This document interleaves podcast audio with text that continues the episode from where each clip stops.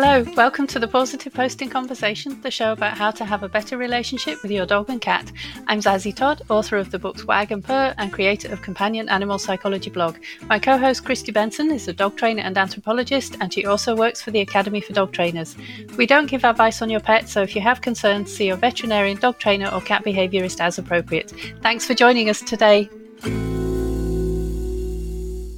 In episode 7, we're joined by Jane Wolff of Good Wolff Dog Training to talk about kindness in dog training, both kindness to dogs and to their people, as well as Jane's interest in social justice.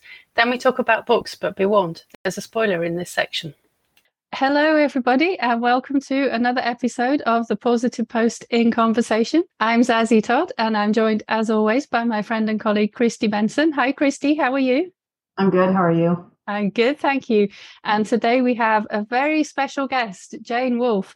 Jane is the co owner of Good Wolff Dog Training in Ann Arbor, Michigan.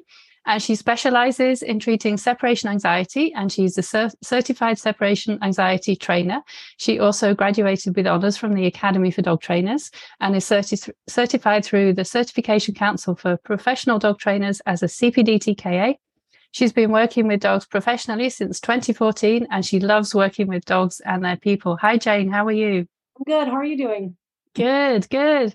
Thank you very much for coming to chat with us today. Our main theme is the topic of kindness, kindness in dog training to dogs and to their people. But first of all, can you tell me how did you get into dog training? Um, I adopted difficult dogs. uh, the first dog I ever I we always had dogs growing up, but the first dog I adopted as an adult, um, I was not prepared for at all. And she was really aggressive towards people. And I was way in over my head. So I hired dog trainers to help me, and they were not helpful at all and actually quite rude. And so I kind of just ditched that and um, managed some things. And my dog was okay, you know. Uh, and then I adopted a second difficult dog who was even more difficult than the first. And uh, but I adopted her from a colleague who was um, just starting out doing some training, and so I kind of just started tagging along with her, um, mostly to get help with my dog, and then pretty quickly was like, I like doing this. So um, yeah, I, I think the the combo experience of feeling really uh, not helped by a trainer and then also like needing so much help with my dogs, I was like, I just think it should be easier than this. So, yeah, here I am. yeah. And so then you you went to study at the Academy for Dog Trainers. How did you get to there and decide you, that you wanted to specialize in separation anxiety? Yeah, so I actually heard of the Academy for Dog Trainers um, because of Malena DeMartini.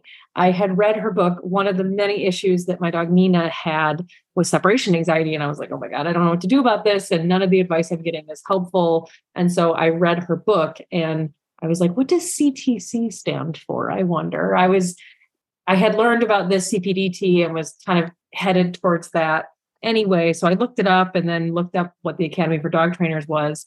And then uh, on top of that, uh, Debbie Jacobs, who's a, another colleague. Um, uh, I read one of her books too and saw that she was also a student in the academy. And so I was like, clearly this is where I have to go because two of two of my like very influential people in my life have done this. And then I read a bunch of Jean's books and I was like, oh my gosh, this is wonderful. So initially I didn't know that I wanted to just do separation anxiety. I wasn't really sure what I wanted to do. But after my experience with uh, my dog Nina and talking to other trainers, a lot of trainers being like, oh God, I don't want to ever do separation anxiety. That doesn't sound like fun at all to me. I was like, no, I can do this. I've done it. You know, like, um, so yeah, after I graduated, I, I did a lot of stuff right after I, I finished school. Um, and then pretty quickly was like, this is, this is what I like doing. I don't really like working with aggressive dogs. It turns out I'm like a super big wuss. like uh, uh, that kind of stuff like really doesn't interest me at all. So um, you know, I, uh, yeah, I just like, I, I think the other part, I, I, apologize if I'm rambling a little bit about it, but I initially, um, when I was as uh, in college, I had considered going into social work and really just love humans so much. And so it was like, I think separation anxiety could be really good fit for me because I get to do the gratifying helping you with this really massive dog issue uh, and the the I get to stare at cute dogs all day. So I got both, which was really nice. So yeah. So when you were talking about like how you had hired an earlier trainer and they they just weren't helping and they weren't, you know, that great to work with, it sort of reminded me of like the two dog classes that I went to before I started to get into dog behavior more seriously. And they were both like not great. One was reasonable, I guess, but one was literally this old guy. And we were, it was like the walking around in a circle with your dog on a choke and they're just like heeling all day and like giving them collar pops. That was like the majority of the class. And he wasn't very kind to me or my dog. And I went because I was having an issue with my dog. And in retrospect, obviously, like a behavior class wasn't what I needed to do with that dog. Right. Right. But it just, and I think it kind of, for a long time, turned me off of the idea of dog training as a profession, just because there was, I think, you know, and we're talking about kindness. And, and so that's why I think sort of my brain went down this path. But he wasn't particularly kind to dogs or me. And it, it does, I think, I think that's, that's kind of a missing piece, maybe in like the 70s, 80s, 90s mm-hmm. dog training sort of method and approach that really, I mean, we have to be cautious and cognizant that that exists still. Mm-hmm. Okay. So what do you think is the most important way to show kindness to dogs? I guess is the is our first special question for Jane. Yeah. Um truly like just let them do whatever they want. it's really how I feel. Like, like I think uh you know, let dogs be dogs. Like let them do stuff. I I really think about like I might go into the weeds on this a little bit. I apologize, but I, I really feel like uh like my relationship with my dog is is both like helping them fit into my world and helping myself fit into the, their world a little bit if that makes any sense. Like that may be like way too up here a little but truly like just spoil your dogs like all you want and help them and, and obviously too the basic stuff help them feel safe you know train them humanely. But i think that all kind of falls under like let's just help them have fun you know I, have been thinking a lot lately about like to, i'm sorry you guys i'm going to go way into the weeds. I've been thinking a lot about like domesticated animals generally and what a massive responsibility we have as human beings who have done this to like like protect them in the world in a way where i'm like you guys like my pit bulls they they need so much from me. They could not survive outside on their own you know especially while i'm in michigan so you know they would probably just freeze. You know, they they hate it if it's 70 degrees or cooler. So like they're screwed outside, you know. But I but I do just feel this like massive responsibility to like just make their lives so awesome. Um and you know, not to like make it real dark, I guess, but all of my dogs are suddenly seniors. And I think I realized the other day, like, oh gosh, like my my life with you is so short. And so like let's just live it up really like I, I i don't see any reason to like like need to do anything except make their life great. So yeah i don't know. I, I, mean i really think like let them do dog stuff more than anything you know? Um, so yeah that's my very long-winded answer. I apologize.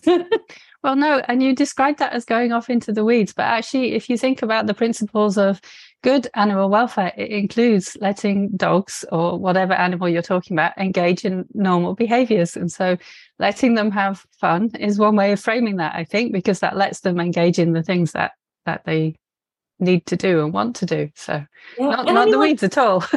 Like find joy in that too. Like dogs are so like I always kind of joke like dogs are kind of terrible all the time and I love that. That that I I, I really do think it's hilarious and like try to find the joy in it. Like dog digs Indy has dug himself a new dig pit in my yard where I don't particularly want it, to be honest, but it's really hilarious to like watch him, you know, roll around in the dirt and just be insane. And like, you know, we're both just having so much fun while we're doing it. You know, we're like, is it ideal for me? No, not really. But like, does it matter? No, not at all, really. You know, so yeah. there's, there's something like big to be gained or that was gained when when dog professionals started talking about, you know, like looking at dogs' lives through their own eyes, like that the the Umwelt kind of conversation that started happening maybe like I don't know ten years ago or something. I think that was was a nice turning point where people were like, instead of going, what what can we do to change dogs, to be like, what what's the dog experience of our world like as a starting point. Mm-hmm. Yeah, and I think too, like uh, like your previous experience, Kristi, your training class, I I kind of lucked out. I went to a random training class because my dog was biting people when I was like 20. And so I was like, she needs basic obedience. Why I like nowadays, I'm like, I would have never allowed myself with that dog into my own basic manners class. Terrible idea. Um, uh, so I actually ended up though with somebody who was really pretty great. Like these traits, I want to say she encouraged us to try using a clicker, which I was like, I don't know what this thing is. And then this was a long time ago. I mean, this was like the early aughts still. So I was like, wow, it's pretty impressive. She sent me some resources because my dog tried to bite something during class. Uh, and she sent me like, uh, like told me to read Don't Shoot the Dog. I think she maybe recommended one of Jean's books. And, you know, so I kind of looked out in that sense. But the, the trainers I was hiring were like, you need to control your dog, you know, like very much under the mindset of like, it almost felt like this this dog that I have, who I want to be my companion, is more of like a an item in my house and not like a living, breathing creature that I interact with and form a relationship with. It seemed much more like what she should do is be in the corner and stay there. And then when you want her to do something else, you tell her what else you want to do. And I was like, she's not, it's not like a appliance in my house. You know what I mean? Like she's my buddy. You know what I mean? I don't I just don't want that relationship with her. So I, I think for me, like really leaning into like watching her just be a dog and of course making her feel safe too. I mean obviously there were some big issues that i had to address but um you know i think once i just like let her be a dog and let her kind of tell me what she wanted things got a lot easier and she stopped biting people. You know it was i really didn't do any training honestly. I just kind of managed the world and stopped putting her in situations where she would bite people. Um you know kind of changed my behavior because of what she needed, you know. Um, so yeah, mm-hmm. management for the win. yeah, so much training. so much training is actually management. But actually, both of you have now talked about dog trainers who were not very polite to you or even were actually rude to you. And I hear a lot of people say this. I get people email me sometimes telling me the things that they're dog trainers have unfortunately said to them, which are not polite and not helpful. But of course, sometimes when you're working with someone and their dog, they do have to change what they do. So, Jane, what advice do you have for trainers as the best way to talk to people about the things that they do need to change that is a kind way of framing it and will help them to see why it matters? Yeah, I think um like try to remember where you came from too. Like I think most dog trainers, maybe not all, and that's probably changing now too, but most dog trainers have been there. Like we've all done stupid stuff with our dogs. You know, I absolutely did things to try to train my old dog, Sea Dog, that I'm not terribly proud of, you know, um, but that's what I was being told to do. And in, you know, we live in our industry is unregulated, you know, and so when people come to you and they're doing things that you're like, oh, that is a bad idea. You know, like try to remind yourself of that, you know, and and so really like try to lead with some compassion, you know, that like truly what they, they are trying to do their best right now and believe them that that is that is what they are trying to do. It might be wrong, but they are literally just trying to do their best. So I really try to lead with like, okay, I need to help you right now. Like this is so not going to judge you, not going to yell at you, you know, ever. Uh, I'm going to try to like meet them where they're at. Um, and I think too, you know, there is sort of an art to myth busting. You know, like I, am not going to show up and be like, well, actually, because that's just no one wants to hear that, you know? uh, and, and I think too, if you like immediately call people out, they're immediately on the defensive and it shuts down conversation. And so I think it's really about like reframing things in a way that um, are relevant to that person and try to explain it in a way without judgment and with compassion that like I I understand why you are doing X, Y, and Z, but here's what I think we should do to alleviate this issue. And, you know, and sometimes that means not necessarily correcting them too. Um, you know, like there are things that I absolutely am like, we're just not, we're just not talking about that. And that's fine. You know, it's not affecting anything. We're not going to worry about it. We've got a different plan. And to be honest with you, like a lot of that I learned from Jean Donaldson too. I mean, like client counseling, that aspect of the Academy for Dog Trainers, I think was like so monumentally uh, important and useful to me. So yeah, that and really like after I saw that that would be covered in the course material and stuff, I was like, yes, please take all my money. I want to do that.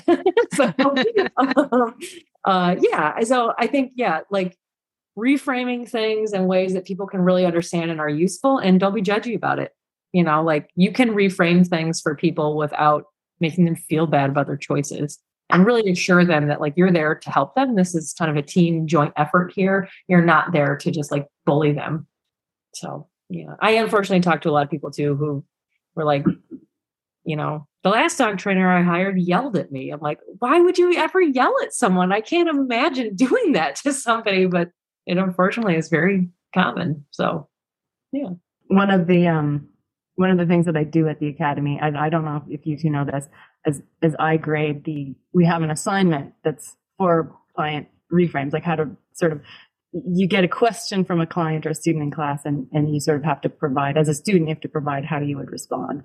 Um, but it is it's like it's interesting i think because one of the things that we're learning in the academy is that humans are animals too and we learn in in sort of specific ways. And yes we we have to be clever and finesse things as dog trainers you know like i'm not going to pull out like a sports analogy to someone who's like me and not sporty at all.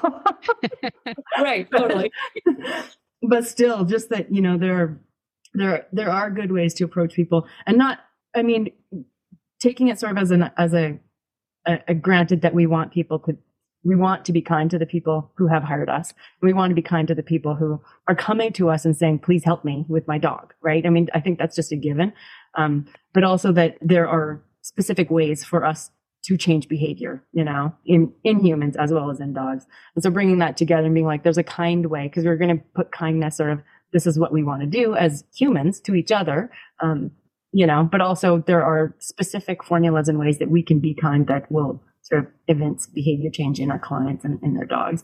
So it's interesting to me that there's some science to it, you know, there's like, there's a craft and there's skill, but there's also like we can look at the science and, and, sort of be like, here's how we can change people's behavior. I mean, that's one thing I think about a lot is that like as trainer, force free trainers who are like, here's how to change, here's how to change behavior. You know, that even in the force free world, I don't always see people really using that knowledge with other people too. And it's like, you guys, we we learn the same way. Like it's not, you know, you can use these same principles. And so I think about that a lot. Like if I'm talking to somebody, what can I reinforce? What do I want more of? You know, like, wow, you're doing such a good job with this. Say that. You know, like you have to try to reinforce people for that, you know, or like maybe we need to manage the situation a little bit better so this isn't happening anymore. And I don't necessarily need to like I, I think we're really like socialized with humans to scan and punish. And I, I think it's really important that especially knowing what we know about how to change behavior, that we are applying the same principles to our human clients. The thing I rem- try to remind myself a lot is that, too, is that like my client is the person. My client is not the dog. I mean, yes, the dog is a part of it, but like ultimately, that human is the per it is is not only the person paying me, but is the person that I is the subject here. Really, you know, like yeah, yeah. I can train the dog to do stuff. You don't even necessarily need to be there for that, but like I then need to teach that person how to maintain that and, you know, all of these types of things. So I think, um, yeah, it always breaks my heart when dog trainers are like, oh, I love the dogs. It's the people I don't like. And I'm like, man, yeah. then you don't like your, then you got to maybe get a different job, you know, or like change how you feel about this, you know? Um, so I think yeah. one of the ways that we, sorry, Zazie, did no, I, I was just going to say that I think good people skills are an essential part of being a good dog trainer. So, yeah, sorry, mm. Kristi, go ahead. I was, I was just going to say, like, to take the kindness conversation one step further, I think it's okay to be kind to ourselves and to, to as dog trainers, and just be like, yes, we will want to punish people for doing bananas things with their dogs, you know, and that's okay. And even like on social media, like if you know you're scrolling and you see something, and you're just like, my hands are just like they want to type. you know, I'm like, I could, this is, ah, or even people who respond to my own business page posts. Sometimes I'm just like, oh man, I could eviscerate you right now. but, but that, is that useful? No. And then I, am not, I'm not going to like judge myself. I'm going to be like, yeah, that's like a really normal human thing. I'm not like a bad person for wanting that, but I'm not going to go ahead and release the hounds on random people, you know, because it's not useful you know, really too, like kindness is kind of a practice. Like you do have to, yeah. we are not socialized to lead with that. You know, we are socialized to, I mean, that's why it's so easy to like get on the internet and start screaming at people. That's why people do it because it, it feels, uh, it's reinforcing to the punisher. We know that, you know, it, uh, it's easy, it's accessible, and you don't have to necessarily be held accountable. And and we've been socialized to do it. And we really do prop that kind of thing up frequently. You know, like if you think about what we see in media across all types of media all the time, like people get reinforced for behaving that way, you know. Um, and so I do think it is like a practice too to be like, oh God, I really want to yell at you. like, please don't do this.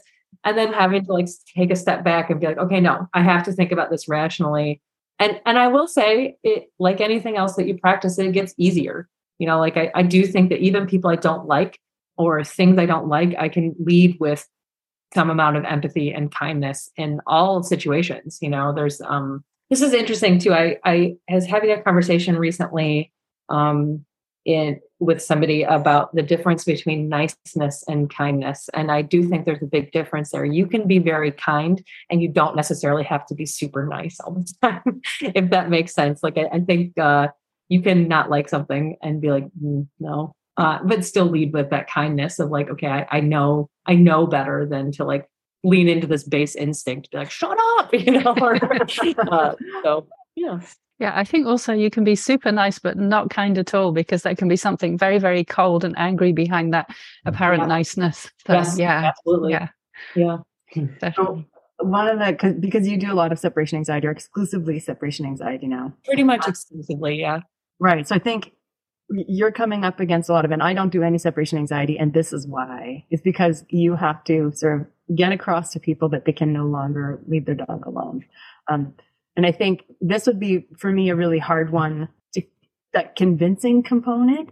Um, so just like in the sort of the context of being kind to your clients, how do you approach that? So I will say it's easier than you think.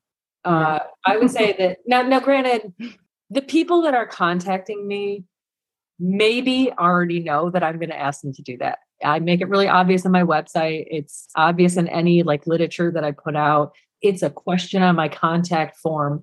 So I might have a very biased sample size. Um, but I will say that most people that I talk to are either already doing it or relieved to hear that that's what I'm recommending. Like a lot of people are still leaving their dog home alone, mostly because someone told them that they should.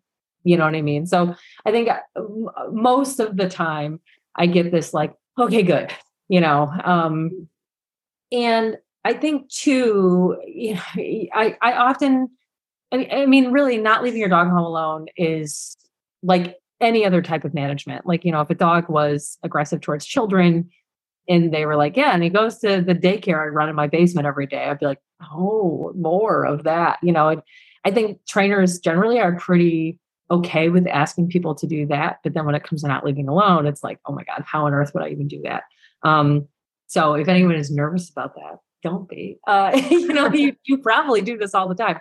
But usually, what I'll do is just explain to people why, which is really like we have to protect the training that you are going to do. So there's no, I don't, I don't, I'm not going to take your money if we're not doing this because it's a waste of your time.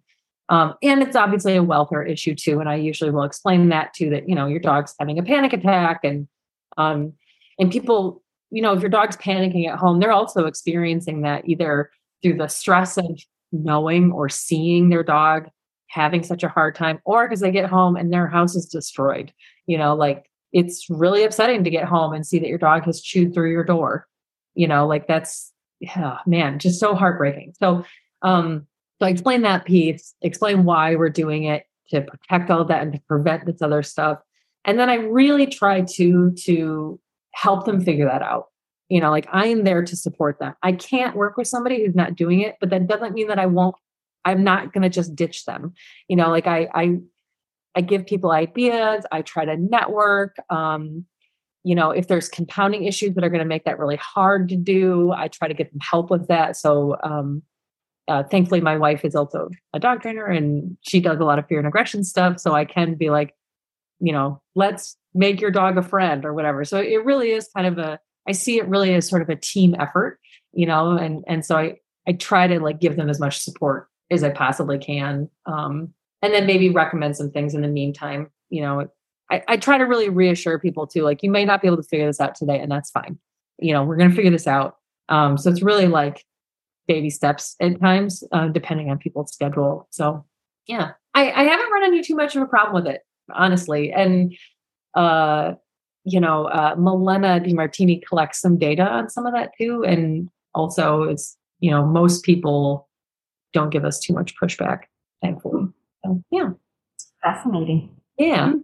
Good. I like how you frame it as a team effort as well, and I think that speaks to kindness as well because we're be, we're all on the same team, and you want to be kind to your teammates.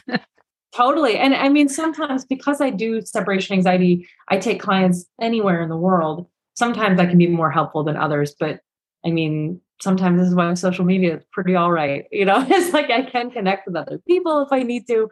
Uh, next week, I'm driving about two hours away to go house sit for a former client because she needs somebody. So like I will physically do it if I can. Um, and if I can't, then I'll definitely find somebody. And it, it definitely is a team effort, you know. So hmm, great.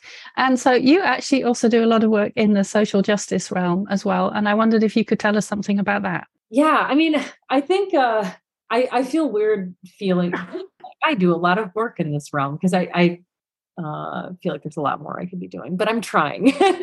and um, so um, I primarily lately have been um, mostly doing some work with some local mutual aid groups uh, in my community, trying to uh, you know help build community and get people stuff that they need and get stuff that I need, and you know, kind of like really team effort this t- again team effort whole thing you know uh, but in life too. So uh, i do a lot of volunteering with a local group called pet pals mutual aid and um, what we do is uh, kind of act as a sort of hub so if people want to get rid of pet stuff we can get it if people need pet stuff we will try to get it or distribute what we have and that could be anything from food to cat litter to toys um, I'll offer free training or advice. Um, uh, we try to get uh, um, it's two big issues that we're trying to work with right now. Two is um, vet care because it's really expensive and hard to get, and also shelter. Um, so um, the the group was founded by uh, a woman who also works with the unhoused community in the area and shelters are really big deal because we have four seasons, and in the summer it's super hot, and in the winter it's super cold. And most of the warming and cooling shelters don't allow pets, um, and then that is a really puts people in a really tough situation where they, you know, they don't want to get rid of their pets, but you know it's below freezing and snowing outside, and they live in a tent, you know, so it's it's really pretty tough. So um, if we can, whenever we get monetary donations. We'll try to put people up in hotels. Uh, like over the summer, we had a couple, you know, like a week span here or there where the heat was out of control and it was super humid. And um, I don't know if you've ever been in a tent in the middle of the summer when it's humid, but it's like a little furnace in there. Uh, and so we would like put people up in hotels temporarily. Um, and uh, we're constantly talking about creating a pet pals palace, which is basically just a open space where people can live with their animals if they need to. Uh, that has not happened yet, but we would love it to. Um, and then the other the um, the vet piece of it too, uh, because I'm a dog trainer and because people know that I'm a dog trainer, and a lot of vets refer to us. Um, I'm trying to use that to get vets to offer free vet care, um, or at least like free vaccine clinics and, and things like that. Um, I also do a monthly uh, participate in a really cool monthly mutual aid fair called Pullover Prevention. And um, sometimes I'm there under my dog trainer hat, but sometimes I'm just there to fix cars, which is also super fun for me and not like dog training at all. But basically, in the Pullover Prevention Clinic, uh, we do minor repairs to people's cars um, so that they can avoid uh, unsafe or unwanted interactions with police. Um, so we do like headlights, taillights, you know, basic put your bumper back on, uh, that kind of stuff. And so it's really fun. I, I quite like tinkering around on cars too. So um, a very, very good time. Yeah. The mutual aid fair too, they do all kinds of fun stuff. Like there'll be, um, it's, it's basically like a collection of a lot of local groups that come together to get people stuff that they need. So there's other people there doing like harm reduction stuff, passing out like safer sex kits, Narcan, things like that, car seats, uh, tents, clothing. Yeah, it's a really, really good time. Yeah. We do that monthly. Oh, there's a free food truck. Uh, such a good time. I love it so much. Uh, and then I think too, the other, um, this is something I'd love to do a lot more of, but also I've been thinking and talking a lot about uh, prison and police abolition and uh, trying to get my fellow dog trainers to also chat with me about this and kind of work through some of these issues. I've done some in-person uh, chats too, just trying to, because I don't know everything. I don't know all the answers. So sometimes I'm, I'm, like, can we just like talk this out and try to figure out like what we want to um, get behind? What kind of needs do we need to fill? Um, so yeah, that's, yeah, a lot of mutual aid stuff mostly. That's amazing. You're yeah. amazing. That's great. so how has your work like in that realm and, and in the social justice realm, do you think that that sort of impacted how you in, approach your clients? Definitely. Yeah, absolutely. I think, um, especially thinking more about prison and police abolition, you know, a big part of that world too is leading with kindness and compassion and recognizing that harm comes from unmet needs. And so I, I think it has really shifted how I view clients coming to me with issues, especially some of those issues that you're like, oh my God, why are you doing this? You know, it, it it's probably because something something is happening, you know, and, and uh, I think another piece of you know some uh, uh, an, a need a need is not being met is really what I mean by something is happening, um, and uh, you know when we think too about like uh, how not useful punishment can be for changing human behavior uh, in the long run and the fallout of using punishment both with people and with dogs i think about that a lot in terms of how i deal with my clients too you know like if you know kind of like what we were talking about earlier like if i can lead with like hmm my base instinct says punish this i know that will not be helpful or could really make things worse so how can i problem solve this in another way you know i i've also been getting into some like restorative or transformative justice stuff too so I think it's also really changed how I talk to people. You know, that like again, I we're we're coming together to problem solve this. And so we need to try to communicate about that in a way. Um, you know, not not that I'm like sitting down with clients and being like, here's our restorative justice ses- session, you know, or anything, but I really do try to lead with like, I I want to meet this person where they're at. I want to communicate them with them in a way that is um, equal you know, where I'm not necessarily being like, hi, I'm the authority and just demanding that you do X, Y, and Z. This is really like you and I are coming together to do this thing. So um, I think it like it is so much more likely to stick if you're like, what what can your life support? What makes sense to you? You know? Yeah. What what would you rather deal with first? You know? I think totally. I think if we just are like, and here's my blanket approach. it's less likely i think for any one particular person in their particular instances and, and life it's it's less likely to be useful mm-hmm. Mm-hmm. definitely mm-hmm. It, it it also has made me really question and think more too about like policies that are in place for dealing with animals you know like um whether that's uh the way that like shelters and rescues adopt out their animals or take their animals in or the how, when, and why animal control is called. You know, these all of these kinds of things. I, I do try to really think about the bigger picture and the bigger impact that some of those choices can make. You know, uh, can cause, and then like, how could I instead like uh, fill this immediate need that would prevent these other systems from like kicking off? So, like, uh, a good example, part of why we do um, why pet pals exist is because the uh, there is a food pantry at our local uh, humane society, but there are a lot of barriers to using that. You get put on a list where you cannot then adopt any animals. Um, you know, you can only go at certain times. There's no transportation to get there. Uh, there's no bus line. It's kind of out in the middle of nowhere. You know, all of these things, and then so people don't utilize it. And it's like, well, that's not helpful. Like here, do you need dog food? I have extra. Here, take it. You know, and so um, yeah, I, I think yeah, the biggest thing for me really is like not scanning and punishing and really looking at as a team effort, us us together. Um, I think it's also made me trust people more. So like yes. I, I do like baseline, like, hey, I really trust you a lot and I like you. And so let's start from there. So I love the way that our conversation about kindness has moved on from not just being about kindness between individuals, but how structural factors and systemic issues affect things too. I think that's really important. Yeah. But we have to move on to books in a moment. So before we move on, is there anything else that you want to say, Jane, about kindness and in dog training? Trust people, you know, like trust trust your clients. And I think if you lead with that, you're probably going to lead with being more kind towards them too. Awesome. Thank you so much for coming to talk to us about that. And now we're going to move on to books. So we get to have a really fun discussion about books too.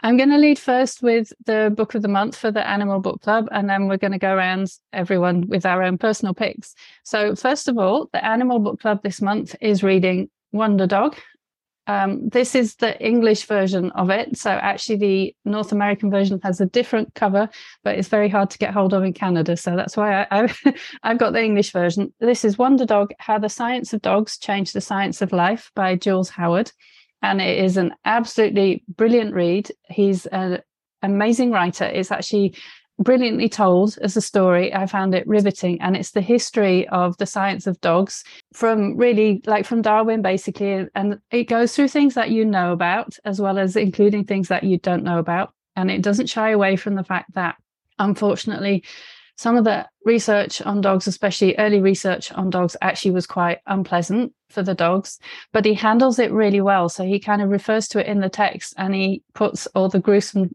gory details in footnotes. So you can choose whether or not you want to read about some of that stuff. And it's just really interesting. And along the way, he highlights some of the special dogs that have contributed to this re- this research. Um, so it's just a really interesting, fascinating read. And in a way, it's the history of psychology as told through dogs, as opposed to all the experiments that people have done on rats and mice. So I think that's great. That's Wonderdog, and it's it's this month's choice for the book club, and it's just brilliant, really fascinating. So Jane, what book are you reading at the moment? Yeah, that actually is pretty relevant because I have Pitbull. And um, this book came out a while ago. I don't remember actually when this book came out. Um, but it talked about like the history of the, the breed, pit bulls. So it's actually kind of relevant. And I super want to read that book that you just mentioned. Um, 2016 is when this one came out. Yeah, this book was amazing. I will admit, fully, I have pit bulls. I love pit bulls. They're my favorite dog ever. I just think they're so cute and I love terriers. And so I'm a little biased. Mm-hmm. Um, but I really like this book because it does basically go over like the history of pit bulls in our society and what a big deal that really is. So I think why this is really interesting is you do learn a lot about the the breed and the history of the breed, kind of where they came from and how they've been seen in society throughout time and how that's changed and transformed. But it also is really interesting because of the social aspect too of like how um how like our dogs and domesticated animals like how how we view them is also how we view the people that have them you know and and, and like eh, so it is really very fascinating uh you know in terms of like looking kind of using dogs to look at the larger social picture too. So um it's an excellent book. There's definitely some tough parts to read. I have a very low tolerance for um uh, like any kind of animal abuse or gory stuff. So there's definitely some tough parts but but i do think like the overall story is so good that that kind of makes it a bit easier to to get through. And it's not all just like dog fighting 24 seven, you know, or anything. So, so yeah, it, it really is a fantastic book and I highly recommend. It's also well written. I just uh, found it to be a very good read. A lot of info, but doesn't feel like now I'm reading a wall of facts, you know, so so that's Pitbull by Bronwen Dickey. And I have to say, I'm really glad you chose it because I love that book too. And I think it's so well written, so fascinating, and such an interesting social history as well of America, I think. Yeah, cool. Kristi, what book are you talking about today? Well, I actually have picked, um, so I'm picking this book because it's Fun Home by Alison Bechdel. And it's, um, it's actually a graphic novel. And I'm, I picked it because at least one of our dogs is like we have a gate across our um, one of our bookshelves because one of our dogs was just eating books all the time.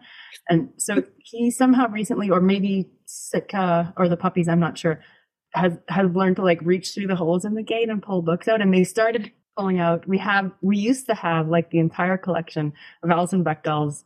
She writes a comic or has written a comic since maybe like the 80s called Dykes to Watch Out For. So it's like this really important sort of canon of lesbiana in North America.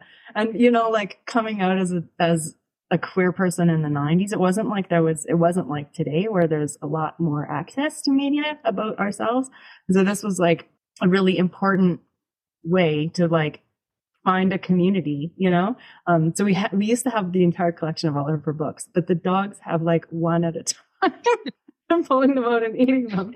And it's like, I, know I, sh- I should feel bad, like, oh my God, my book collection is decreasing, but it just kind of feels like, oh, I just, I don't know. It feels like, oh, well, th- this has passed and now I'm going to throw this one out. And then another one comes out a week later or something. but anyway, so that, the, seeing that diminishing bookshelf led me to remember this book, which I read before when it first came out. So it's a graphic novel about her life, like as a young woman growing up. Her dad, it's it's largely about her relationship with her dad. Her dad was um, a gay man married to his mom, and was also um, what do you call it when they had a, a, a funeral home, and he like um, handled the bodies. So he would create bodies that were sort of funeral worthy. So she and and then he he I anyway don't listen for the next two minutes if you don't want spoilers to the book.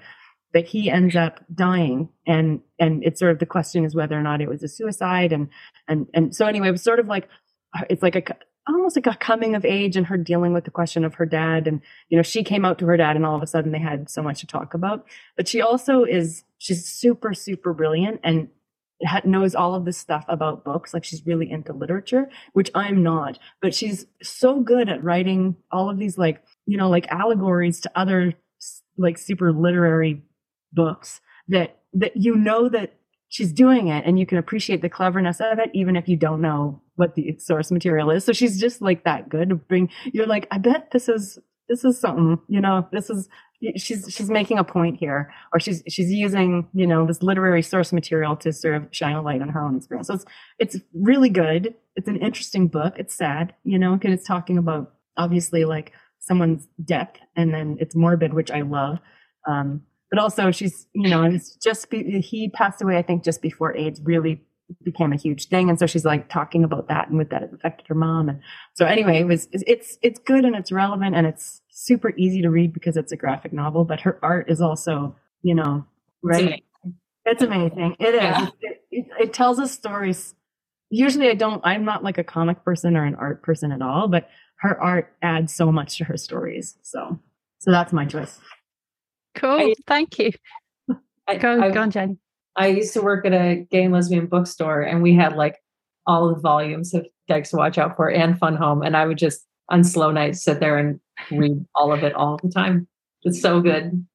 Good, good. Okay. And so the book I'm going to talk about now is Invisible Boy by Harrison Mooney that I've just finished reading.